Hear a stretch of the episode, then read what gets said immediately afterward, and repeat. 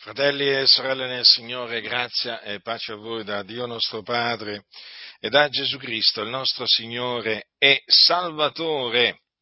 L'Apostolo Pietro, il nostro fratello Pietro, che era stato eh, costituito apostolo della circoncisione, nello scrivere agli eletti che vivevano come forestieri nella dispersione del Ponto, della Galazia, della Cappadocia, dell'Asia e della Bitinia, eletti secondo la prescenza di Dio Padre, mediante la santificazione dello Spirito, ad ubbidire ed essere cosparsi del sangue di Gesù Cristo, dico l'Apostolo Pietro, scrivendo appunto a quei credenti, disse queste parole, capitolo 4 della prima epistola di Pietro, dal versetto 12, capitolo 4, versetto 12. Diletti, non vi stupite della fornace accesa in mezzo a voi per provarvi, quasi che vi avvenisse qualcosa di strano. Anzi, in quanto partecipate alle sofferenze di Cristo, rallegratevene, affinché anche alla rivelazione della sua gloria possiate rallegrarvi giubilando. Se siete vituperati per il nome di Cristo, beati voi, perché lo Spirito di gloria, lo Spirito di Dio riposa su voi. Nessuno di voi patisca come omicida o ladro o malfattore o come ingerentesi nei fatti altrui, ma se uno patisce come cristiano, non se ne vergogni, ma glorifichi Dio portando questo nome.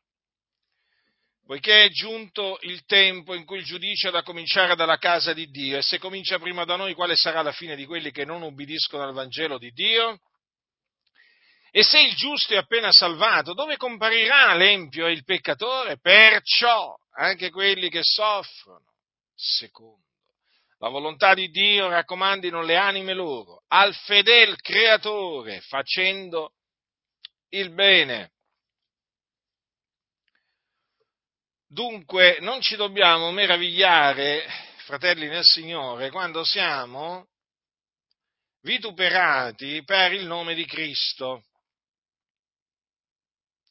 non ci dobbiamo assolutamente meravigliare, non ci dobbiamo stupire,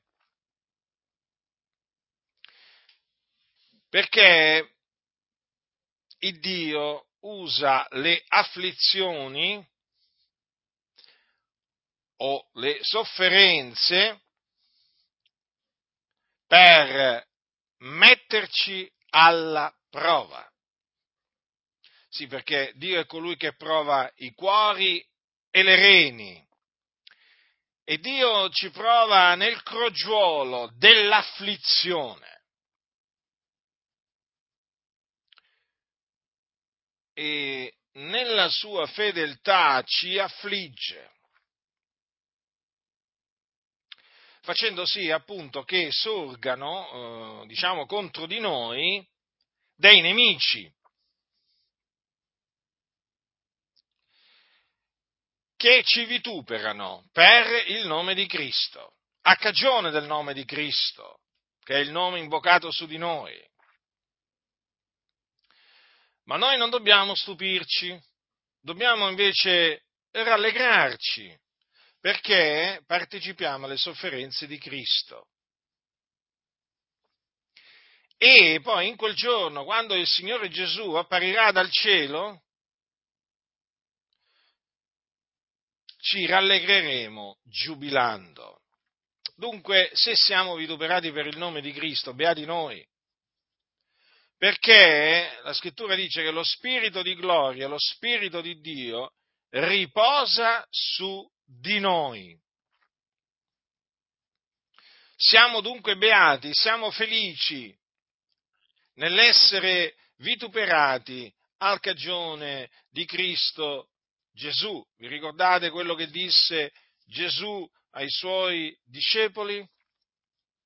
in quello che è stato definito il sermone sul monte, Gesù disse, beati voi quando vi oltraggeranno, vi perseguiteranno e mentendo diranno contro voi, contro voi ogni sorta di male, per cagione mia. Rallegratevi e giubilate perché il vostro premio è grande nei cieli, poiché così hanno perseguitato i profeti che sono stati prima di voi. Notate dunque come riecheggia nella epistola dell'Apostolo Pietro, uno dei discepoli del nostro Signore Gesù Cristo, uno degli Apostoli, questa dichiarazione, beati voi. Eh già, beati voi, lo disse Gesù. Quindi Pietro ha ripreso, eh, ha ripreso le parole di Gesù. Beati voi. Quando? Quando? Quando ci oltraggeranno, siamo beati.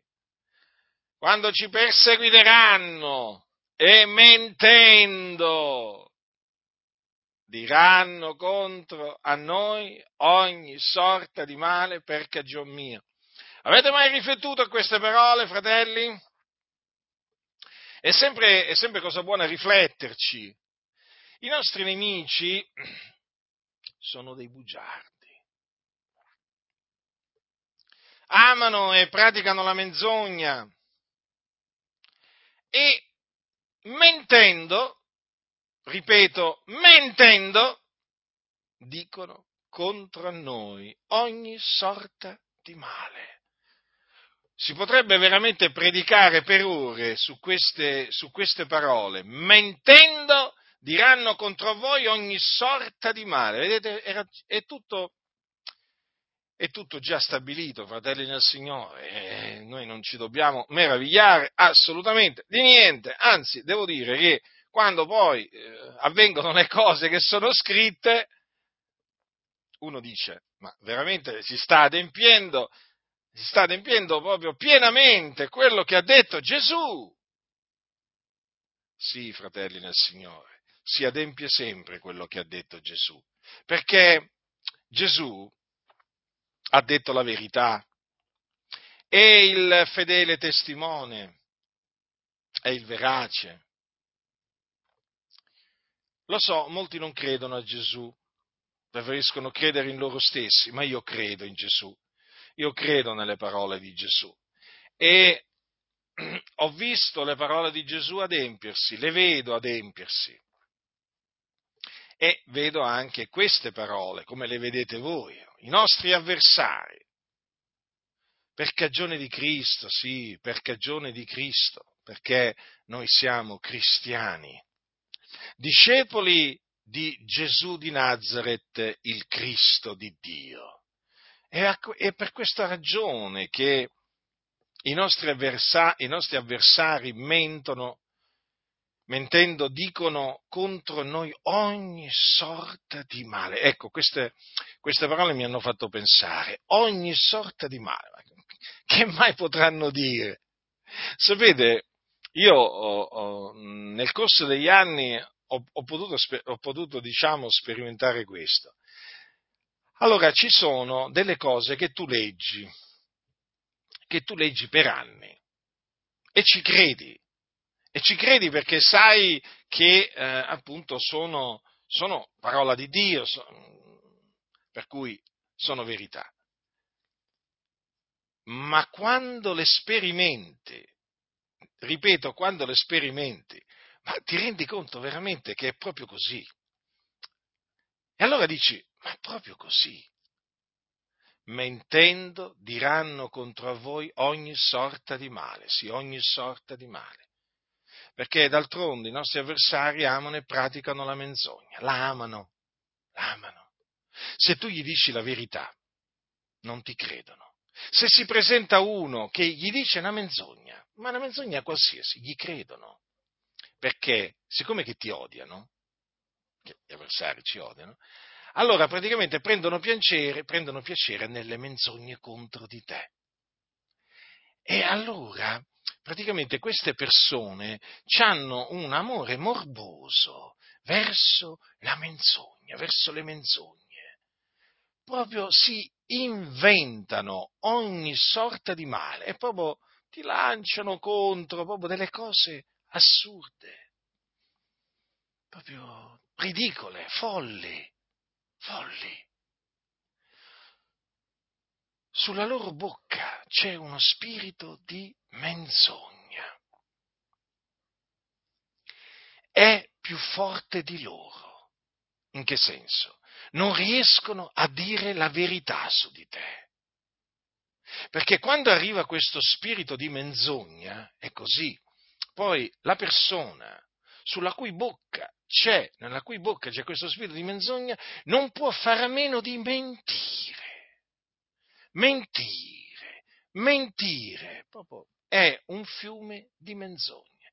E così sono sempre stati gli avversari dei cristiani, fiumi di menzogna. Basta leggere anche scritti molto antichi in cui contro i cristiani veramente eh, gli avversari mentendo dicevano ogni sorta di male, ogni sorta di male. E ancora oggi, fratelli nel Signore, le cose stanno così. Gli avversari dei santi dell'Altissimo, mentendo, dicono contro i santi dell'Altissimo ogni sorta di male. Sono dei bugiardi. Ma, dice appunto Pietro, beati voi! rallegratevi e giubilate perché il vostro premio è grande nei cieli. Certo c'è un premio che ci aspetta, che sarà grande, perché dice Gesù, così hanno perseguitato i profeti che sono stati prima di voi. Vedete Elia, Eliseo, eh, Isaia, Geremia, Ezechiele, e aggiungetevi tutti gli altri profeti, sono stati vituperati, oltraggiati, perseguitati, contro di loro sono state dette menzogne di ogni genere. Quindi, vedete, alla fine Gesù ha detto, così hanno perseguitato i profeti che sono stati prima di voi. Quindi che cosa significa? Che quando veniamo oltraggiati, perseguitati e quando appunto mentono contro di noi, noi eh, non dobbiamo meravigliarci perché non è qualcosa di nuovo che ci accade.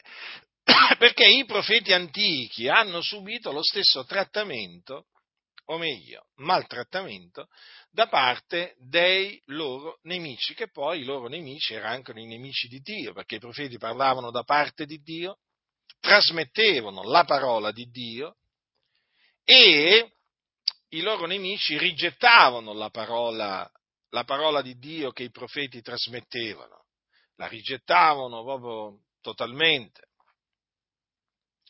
E eh, nel rigettarla ingiuriavano i, i profeti dell'Iddio Altissimo. Ma poi il Signore naturalmente fece trovare agli oltraggiatori, ai persecutori, ai bugiardi il salario della loro condotta, perché appunto furono giudicati da Dio, mentre i profeti furono onorati da Dio, perché la loro parola si compì.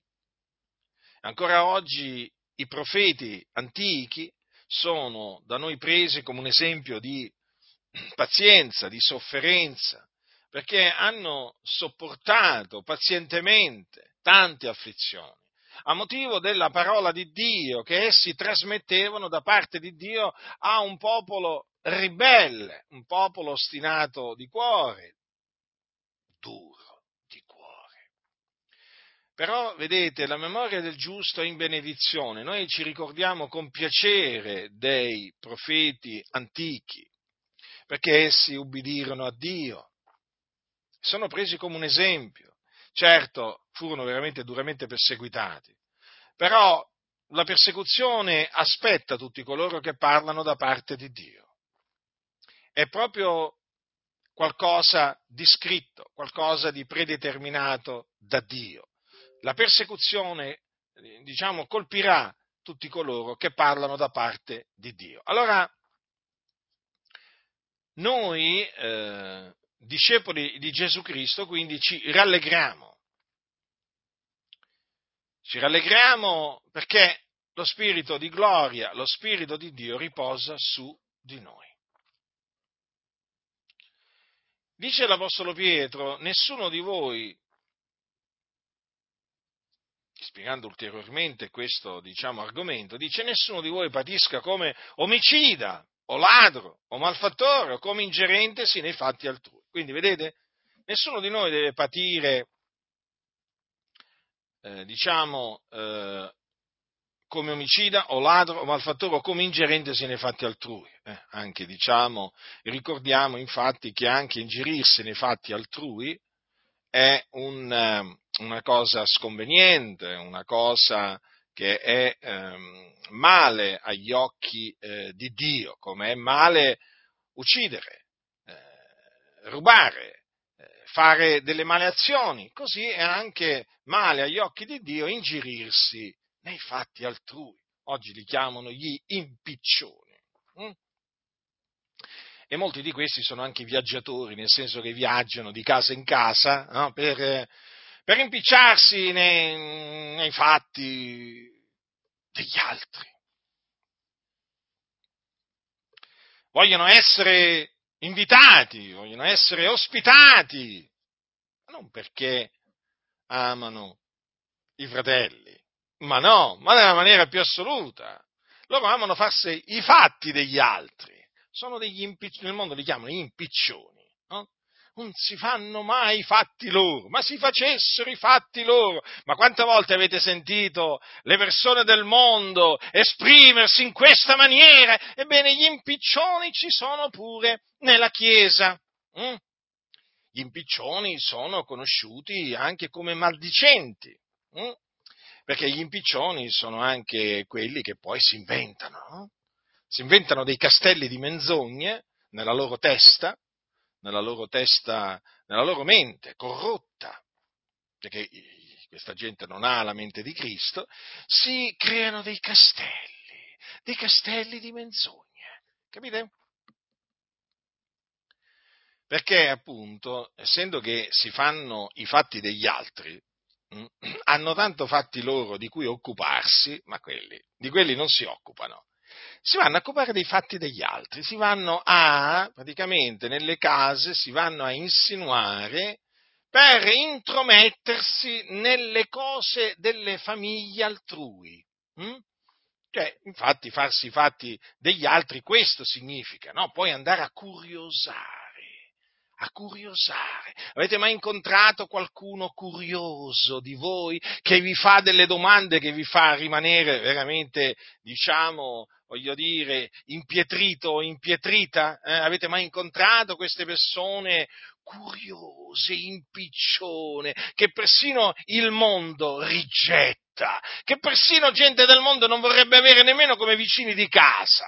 Ebbene, nelle chiese ci sono quelli che si ingeriscono nei fatti altrui, vogliono sapere delle cose veramente che c'è. Veramente uno dice, ma questi qua, ma che fanno di professione? Gli impiccioni.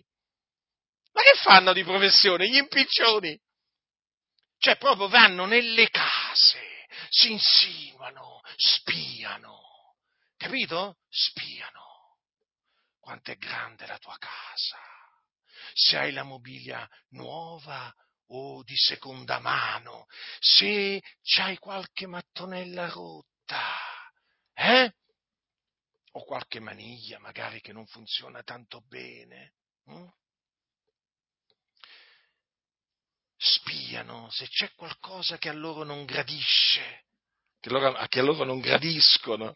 Eh? Beh, ma qui, sapete, c'è veramente, la lista è lunghissima tant'è che poi a sentire dire certe cose uno dice, vabbè, ma quello è pazzo, che vuoi fare? Cioè, gli è partita, gli è, a Roma dicono gli è partita la brocca, è sbroccato. E beh, ma è così, fratelli nel Signore. Gli impiccioni, voi vedete, che avete, hanno una forma mentis del tutto particolare.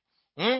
Quindi sono degli spioni quando vengono a casa vostra, eh, vengono a fare l'ispezione, l'ispezione generale, eh, vengono a fare l'ispezione, sono degli ispettori, eh, e quindi dal momento in cui mettono il piede in casa vostra, voi vedete subito eh, che si trasformano in ispettori. Mm? Sì, sì, in ispettori. Per poi naturalmente crearsi appunto il loro castello di menzogne su di voi, anzi contro di voi. Sì, sì, contro di voi. Sì, sì, contro di voi, contro di voi. Ah, cosa pensate? Che gli impiccioni abbiano dei riguardi personali? No, no, quello che fanno verso di me lo fanno verso di voi. Non ci volete credere? E invitateli! Invitate gli impiccioni a casa vostra e osservateli attentamente e ascoltateli attentamente. Eh? E poi vedrete che mi darete ragione in privato, perché in pubblico continuerete a offendermi. Hm? Però in privato direte, ma ha proprio ragione Giacinto, ma questo è un impiccione, questo è pericoloso, ma questo non si fa i fatti suoi. Ma pubblicamente, Giacinto, eh, Giacinto di qui, Giacinto di là, eh? Invitate gli impiccioni, vi esorto a invitarli, eh? Voi che non ci credete, che sono degli impiccioni, dei bugiardi che su di voi si inventano di tutto, eh? Si inventano di tutto, se vedono una bottiglia di vino che voi l'avete esposta in cucina, dicono, sospettano che siete degli ubriaconi! Ma vi rendete conto? No, Giacinto, ma dai, ma veramente? Sì, sì, sì, sì, metti che tu c'hai una bottiglia di vino là appoggiata in cucina. Oh per loro sei un ubriacone. Eh sì, che vuoi fa? Si chiamano impiccioni mica così, eh? Ma se ne potrebbero fare di questi, perché questi qua sono paranoici, questi sono strani, eh? Questi nel mondo dicono non ci stanno con la testa. No, no, perché sono proprio fuori di testa. Questi sono proprio fuori di testa. E io veramente, eh, io veramente vi invito, vi invito vi invito proprio a invitarli, questi impiccioni. No? Sì, sì, non ci credete che sono impiccioni? Eh? Invitateli, poi vedrete. Poi vedrete, quando vi brucerete, allora direte, oh, ma questo è fuoco. Eh già, che pensavate che fosse? Acqua? Eh? Che, che, pensavate che fosse? Acqua? O aranciata? No, no, è fuoco! E una volta che tocchi fuoco te bruci. Eh? Eh, però, però Giacinto di qui, Giacinto di là, ma quando cominceranno poi a mettervi sotto torchio a voi gli impiccioni, eh, eh, allora, allora vi renderete conto di chi sono quelli che si ingeriscono nei fatti altrui. Poi fanno le vittime quando vengono smascherati, ma è normale, pure i ladri, pure gli omicidi, pure i malfattori fanno le vittime una volta che, una volta che, vengono, che vengono svergognati. Eh?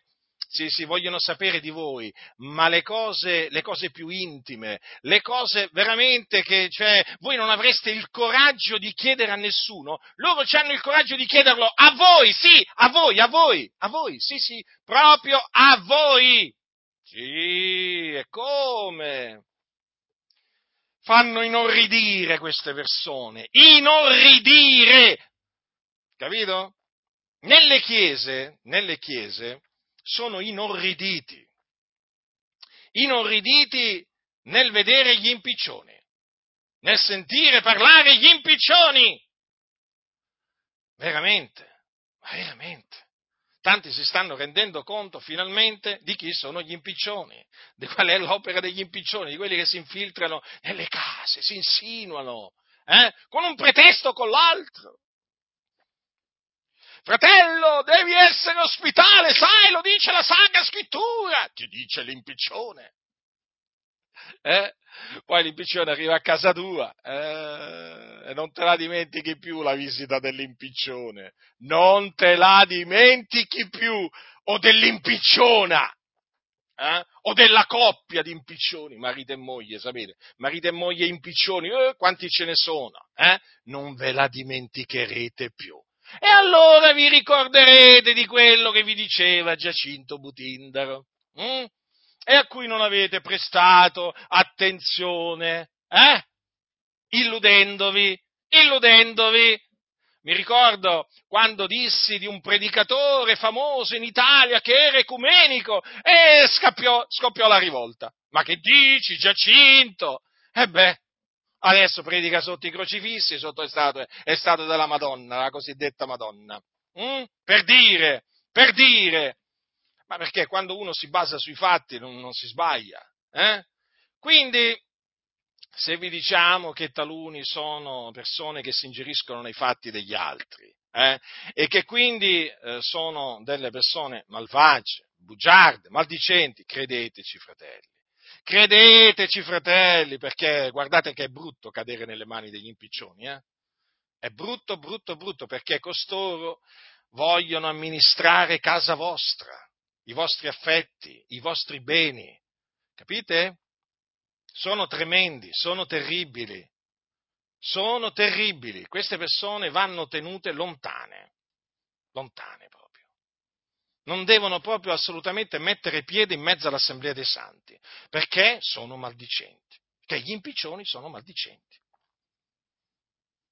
E hanno questa caratteristica gli impiccioni. Comunque, nessuno di noi patisca neppure come ingerentesi nei fatti altrui. Quindi facciamoci i fatti nostri, questo significa. D'altronde è un'esortazione che davano gli apostoli, quella di farsi fatti, i fatti propri. È giusto nel cospetto, nel cospetto di Dio, farsi i fatti propri. Ma se uno patisce come cristiano non se ne vergogni, ma glorifichi Dio portando questo nome. Quale nome? Il nome di cristiano. Quindi se noi patiamo come cristiani, non ce ne dobbiamo vergognare, ma dobbiamo glorificare Dio portando questo nome. Sì, abbiamo questo nome, che è un nome di cui non, non ci dobbiamo assolutamente vergognare. Vi ricordate eh, dove i, cristi- eh, i, discepoli del Signore Gesù furono chiamati per la prima volta cristiani? Furono chiamati per la prima volta cristiani a, in un luogo, in una città che si chiamava Antiochia. Eh?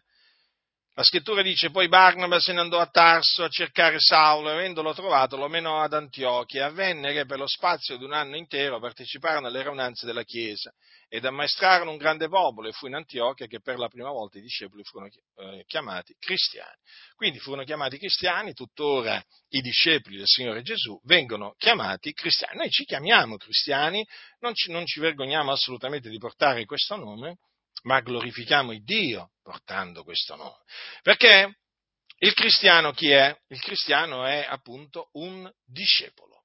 Un discepolo di chi? Un discepolo di chi? Di Gesù di Nazareth, il Cristo di Dio. Infatti, cosa c'è scritto? Cosa c'è scritto? Eh, ve, l'ho, ve, l'ho, appena letto, lo rileggo, eh, che fu in Antiochia che per la prima volta i discepoli furono chiamati cristiani. I discepoli di chi? I discepoli di Gesù Cristo. Quindi i cristiani sono i discepoli di Gesù Cristo, coloro che hanno creduto che Gesù di Nazareth è il Cristo che è morto per i nostri peccati, secondo le scritture, che fu seppellito, che risuscitò dai morti il terzo giorno secondo le scritture e che apparve ai testimoni che erano stati innanzi scelti da Dio, perché appunto il Cristo è l'unto del quale parlarono ab antico eh, i profeti da parte di Dio e che venne nella pienezza, nella pienezza dei tempi. E il Cristo è Gesù di Nazareth. In lui si sono adempiute le scritture concernenti l'unto dell'Eterno. Dunque noi siamo discepoli seguaci eh, di, eh, di Gesù di Nazareth, il Cristo di Dio. E appunto nel momento in cui dichiariamo di essere cristiani, dichiariamo di essere discepoli di Gesù Cristo. Quindi sapete, è un nome, è un nome importante. Hm? È un nome importante. E nel patire come cristiani eh, dobbiamo glorificare Dio portando questo nome. Quindi, patire come cristiani, fratelli del Signore, quindi a cagione di Cristo, a motivo, a motivo di Cristo, è un motivo per dare gloria a Dio. Vi ricordate che cosa avvenne quando gli apostoli eh, furono, eh, c'è scritto nel libro degli Atti degli Apostoli, leggiamo che gli Apostoli, quando comparvero eh, davanti al, dopo che comparvero davanti al Sinedrio, eh, la scrittura dice che dopo che parlò Gamaliele, vi ricordate, fariseo, dottore della legge, eh, onorato da tutto il popolo, ai cui piedi peraltro eh, fu allevato Saulo, Saulo da Tasso, che poi appunto si convertì, o meglio fu convertito dal Signore sulla via, sulla via di Damasco. Eh, bene, dopo che eh, parlò eh, Gamaliele, c'è scritto, ed essi furono del suo parere, e chiamati gli apostoli li batterono e ordinarono loro di non parlare nel nome di Gesù e li lasciarono andare. Ed essi se ne andarono dalla presenza del Sinedrio, rallegrandosi di essere stati reputati degni di essere vituperati per il nome di Gesù. Notate, si rallegrarono di essere stati reputati degni di essere vituperati per il nome di Gesù. Vedete? Furono battuti, battuti, picchiati praticamente, picchiati. Dunque, quando noi appunto patiamo come cristiani, eh, ci rallegriamo giubilando e glorifichiamo il Dio portando questo nome. E allora che fare in mezzo all'afflizione, alla sofferenza che si patisce come cristiani? Lo dice Pietro. Anche quelli che soffrono, secondo la volontà di Dio, raccomandino le anime loro al fedel creatore facendo il bene. Ecco che cosa dobbiamo fare. Tutti noi, eh, fratelli, tutti coloro che eh, sono vituperati per il nome di Cristo devono agire in questa maniera. Allora devono raccomandare le anime loro al fedele creatore. Vedete, Pietro ci ricorda che il creatore è fedele. Eh sì, è proprio così, perché Dio è fedele ed è grande la sua fedeltà. La sua fedeltà veramente va fino al cielo. Eh, quanto è grande la fedeltà di Dio. Egli mantiene la parola data.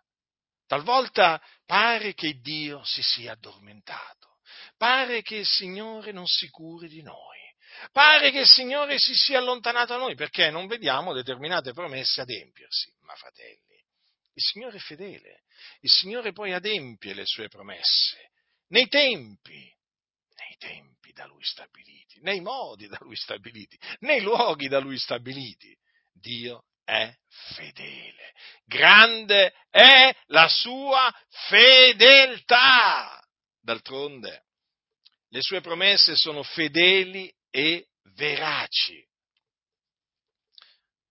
Vi ricordate cosa dice l'Apostolo Paolo ai santi, ai santi di Corinto?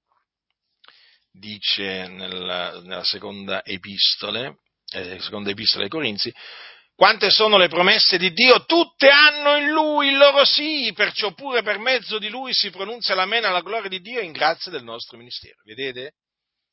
Tutte hanno in Lui il loro sì, sì, tutte le promesse di Dio. Tante sono le promesse di Dio, eppure si deve pronunciare amen quando si sente una promessa di Dio, perché quella promessa di Dio è fedele è verace, perché è una promessa che ha fatto Dio, Dio non può mentire, quindi la manderà ad effetto. Quando? Non lo so, però una cosa è certa, a suo tempo. Eh?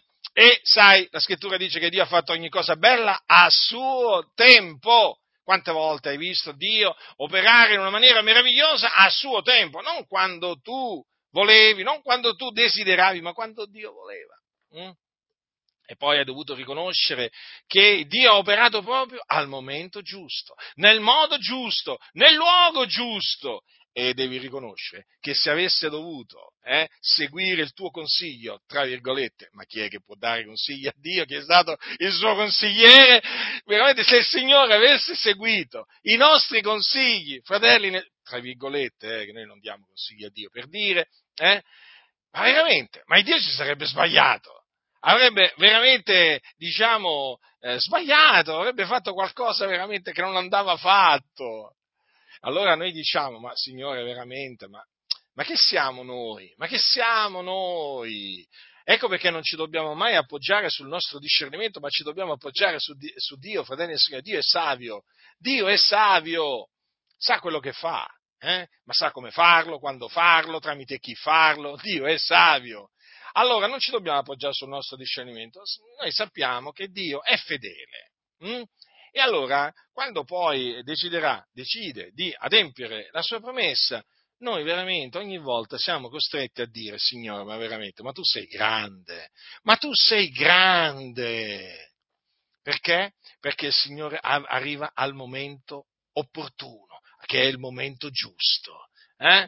ma poi anche nel modo giusto, nel luogo giusto, tramite le persone giuste. Dio è meraviglioso. E noi celebriamo il Dio per le sue meraviglie. Dio veramente è il fedel creatore. E ricordatevi anche di questo, cioè Dio viene chiamato il fedel creatore e noi a Lui ci raccomandiamo quando preghiamo, non vergogniamoci di dire al Signore, Signore, raccomando l'anima mia a te, a te che sei fedele, a te che giudichi giustamente, a te che non sbagli. Sì, noi raccomandiamo l'anima nostra al fedele creatore, facendo il bene, ecco, facendo il bene, eh? quindi astenendoci da ogni specie di male è perché, sapete, fratelli del Signore, nella, nella, prova c'è la tentazione appunto a fare il male, eh? a fare il male. E il male non lo si deve fare, lo si deve aborrire. E nella prova la tentazione però, come si suol dire, bussa alla porta. Hm? O meglio, è il tentatore, arriva il tentatore. Voi sapete chi è il tentatore? È il diavolo. E il diavolo appunto ci tenta affinché noi, quando siamo provati da Dio, ci mettiamo a fare il male. Eh no, il male non lo dobbiamo fare mai, fratelli nel Signore. Noi dobbiamo attenerci solamente al bene. Il male lo dobbiamo aborrire. Eh? Il male viene dai malvagi, il male lo fanno i malvagi, il male non lo fanno i buoni, non lo fanno i giusti. Mm? Quindi facendo il bene. E questo è quello che dice la Sacra Scrittura di fare. Perciò anche quelli che soffrono, secondo la volontà di Dio, raccomandino le anime loro al fedele creatore facendo il bene. Di questo Dio, eh, diciamo, mh, mm, eh, prende piacere. Eh? Il Dio veramente prende piacere in quelli che l'aspettano in silenzio. Eh? In mezzo alla sofferenza, in mezzo all'afflizione, eh, che aspettano il Dio in silenzio con pazienza, facendo il bene, eh? facendo il bene. Dio è veramente grande, ma se consideriamo la grandezza di Dio, fratelli del Signore, alziamo gli occhi al cielo, eh? alziamo gli occhi al cielo consideriamo la grandezza di Dio, fratelli del Signore, cioè il fedele creatore è veramente grande, è il più grande di tutti, eh? ed è il nostro Dio, il nostro Dio che ha cura di noi. Non è vero che Dio non ha cura di noi, eh? non ha voglia di prendersi cura di queste sue creature, eh? come alcuni paventano, eh? insinuano, ma Dio ha così tante cose da fare che va a pensare a voi. Dio pensa a noi. Il Dio ha cura di noi. Ed ecco perché noi siamo incoraggiati a gettare su di Lui ogni nostra sollecitudine, perché sappiamo che Egli ha cura di noi, considerate, un Dio così grande, ma così grande, che i cieli dei cieli dei cieli non possono contenere. Eh?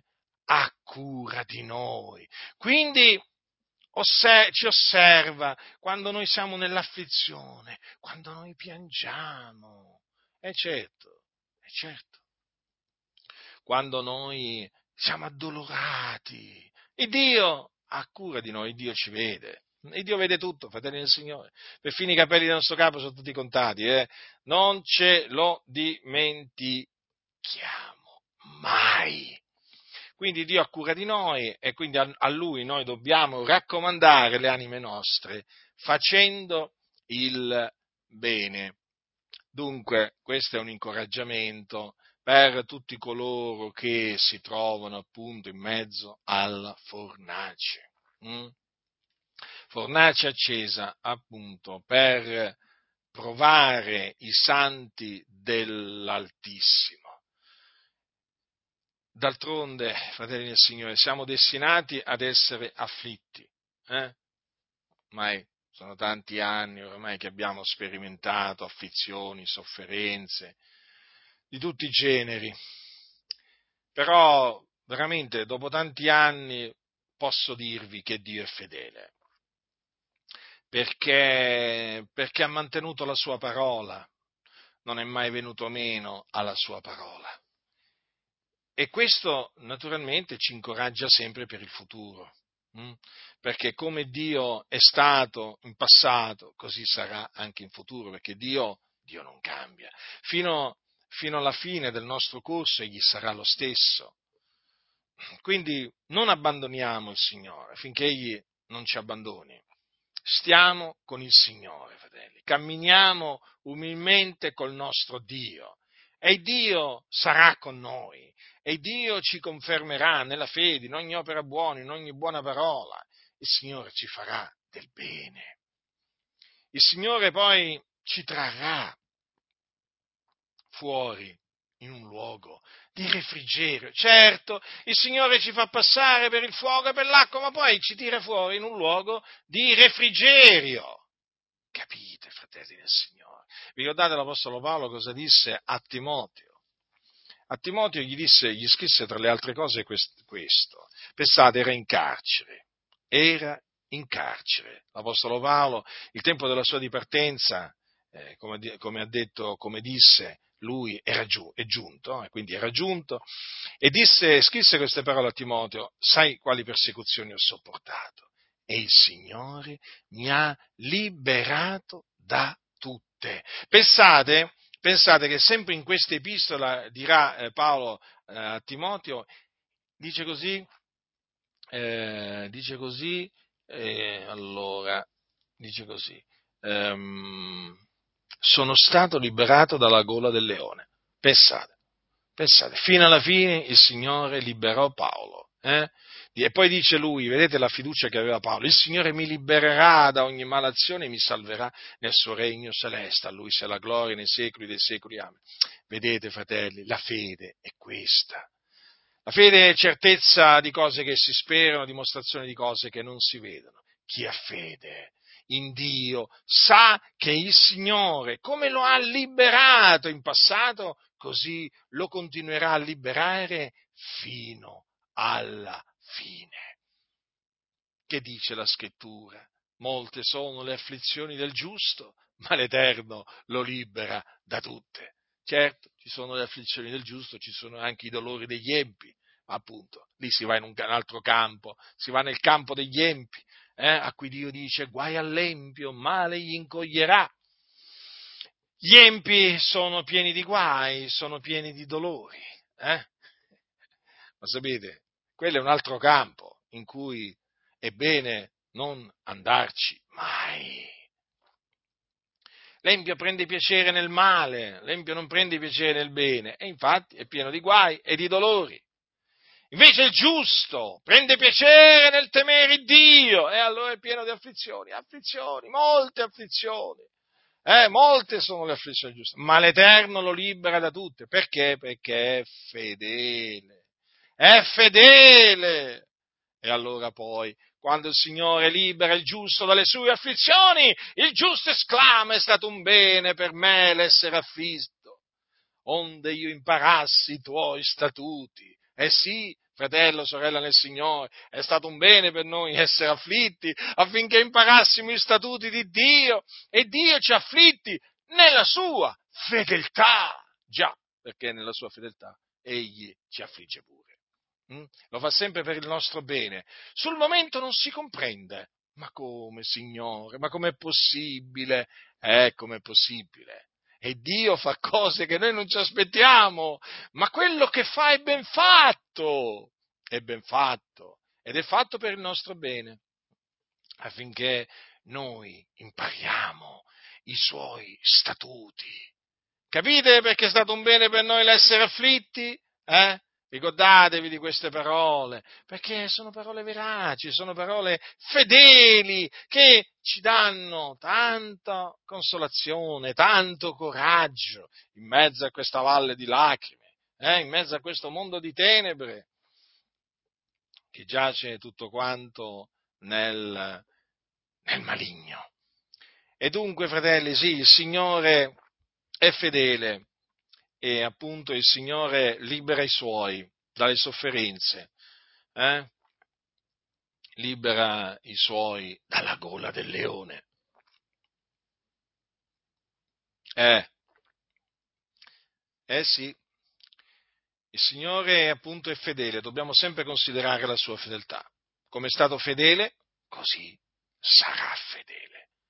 Vedete, i profeti, i profeti celebravano la fedeltà di Dio, il salmista celebrava la fedeltà di Dio, gli apostoli pure, perché l'avevano sperimentata, l'avevano vista la fedeltà di Dio, come l'abbiamo vista noi. Io ho visto e gustato la bontà di Dio fino adesso, ma fratelli, ho visto anche la fedeltà di Dio veramente grande la fedeltà di Dio. Abbiate piena fiducia nell'Iddio vivente e vero. Egli è fedele. Egli veramente è colui che dice di essere. Egli veramente fa quello che dice che farà. Capite? Non dubitate in alcun modo delle promesse del Signore. Non importa, non importa in che afflizione vi troviate. Eh? D'altronde siamo destinati a questo. Abbiate fiducia nel Signore. Il Signore non delude, non ha mai deluso quelli che hanno riposto la loro fiducia in Lui. Il Dio ha avvilito quelli che confidano in loro stessi, eh? o quelli che hanno confidato nel denaro, quelli che hanno confidato nei principi, eh, nel proprio discernimento. Il Dio quelli li ha sempre avviliti, perché costoro disprezzano il Dio, ma quelli che onorano Dio vengono da Lui onorati. E chi appunto raccomanda l'anima sua in mezzo all'afflizione al fedel creatore facendo il bene, sta onorando Dio. E quindi Dio l'onorerà, siate certi di questo. Certo, ricordatevi sempre appunto che sì, l'Iddio è l'Iddio delle liberazioni, ma non è che ci ha detto quando ci libererà. Dice invocami nel dì della distretta, io te ne trarrò fuori e tu mi glorificherai, però non è che ha detto quando ti tirerà fuori, eh? però ha detto che ti tirerà fuori. Quindi continua a raccomandare l'anima tua al fedel creatore facendo il bene e non ti vergognare, non ti vergognare di portare questo nome, il nome di cristiano. Eh? Il mondo ti odia? Beato te. Ti oltraggia, ti vitupera a motivo di Cristo, eh? ti discrimina. Rallegrati. Rallegrati giubilando nel Signore all'ombra delle sue ali. Sappi che lo Spirito di gloria, lo Spirito di Dio riposa su di te. E poi ricordati che appunto poi alla rivelazione della sua gloria ti rallegrerai giubilando eh, per avere partecipato alle sofferenze di Cristo. La grazia del Signore nostro Gesù Cristo sia con tutti coloro che lo amano con purità incorrotta.